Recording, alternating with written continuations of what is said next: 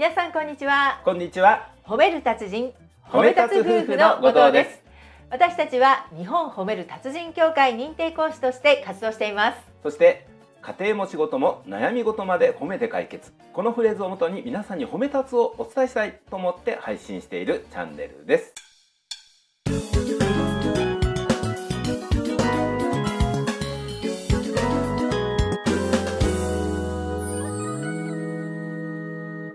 さて、本日のテーマは、はい居心地がいい会社の共通点。うん実は、はい先日私たち、ある会社の研修に行かせていただきました。はいはい。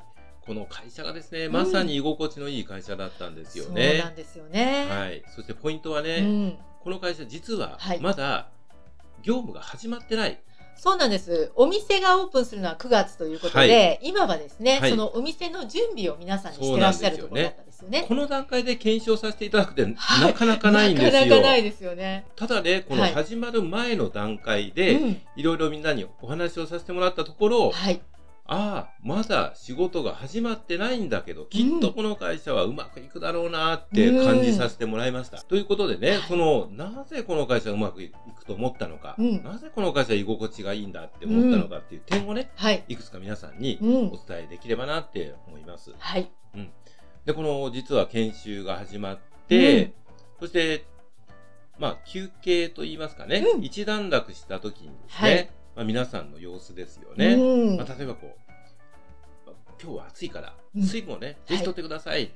そう。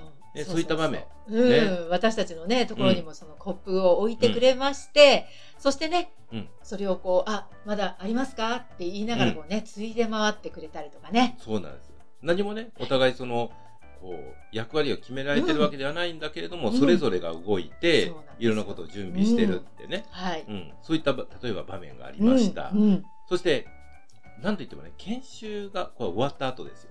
実はこのお店は、うんうんまあ、飲食店なんですよね。はい。それで、今ちょうどそのメニューをですね、い皆さんで開発しているところで、はい。でその味をね、はいどういうパターンにするかっていうことを日々研究してるんですよね、今。ね。これ実はね、6種類の唐揚げがあるんですけど、はい。お二人にもぜひ、はいえー食べ比べていただきたいと思うんですよ。そういうね、そうなんですよ。えーそういった場面にも参加させていただいたんですよね。はい、そうなんです。それで私たちがこちらでね、あのオーナーさんとね、はい談笑している間に、はいこのスタッフの方々が皆さんね、うん。いろいろとその唐揚げをうん準備したりとか、うん。他のメニューを準備したりとかいろいろしてくれましたよね。そうなんです。その様子の時なんですね。はい。このね、様子を見た時に、うん一つはね、はい。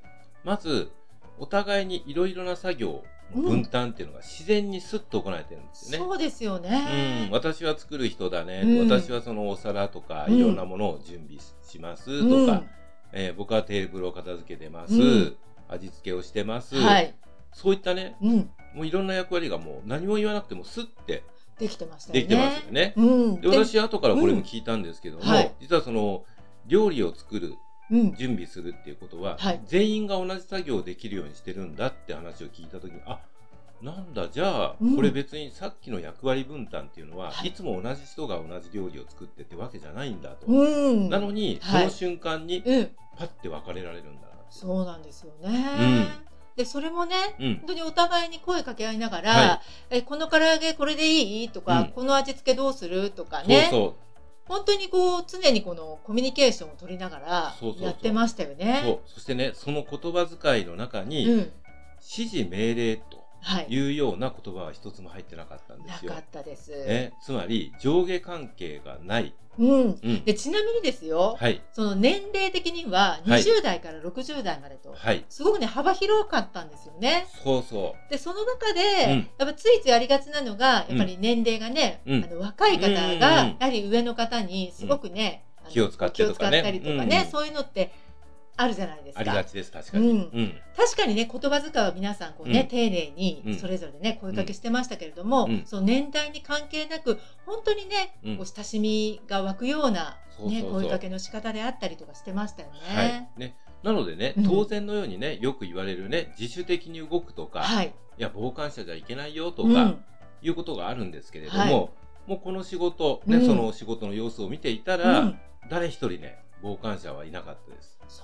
でですよ。うん、みんなが自主的に動いてました。うん。ね。うん、そしてね、はい。さらにこの声かけね、うん。ありがとうですよ。そうなんですよ、うん。私もねやはりこうちょっとついついね、うん。こう会話をしているその台所でね、うん。そのキッチンでうん。いろいろとやってるところをこうね、うん。耳がちょっとつい暖房になって聞いてたんですが、やはり何かをするために「あありがとう」とか、うん。あそれでいいあ助かる」とかね。そうそうそう。ちょっとしたことでね、感謝。そね、小うさいことでもね、感謝の言葉がね、うん、うんちょいちょい出てくるんで出すよねてまし。たよねね。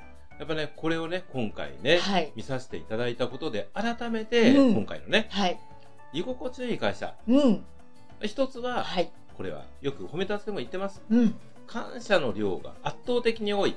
はいありがとうの量がすごく多い。うんね。これ一つ言えます。そしてね、もう一つですよ、ここれ。うん。うん今回のスタッフさん、うん。オーナーさんも含めて、はい。お互いうが、ん。お互いのことを、うん。そして会社のことをはい。大好きなんですって言ってました。言ってました。どうですか？うん。これ他の会社でも組織でも大切なことですよね。大切なことですよね、どうですかね、うん。その会社だけではなくて、身近な人のこと大好きだったらですね、その人のためにねうん一生懸命やりますよ。頑張ろうって思いますよねね。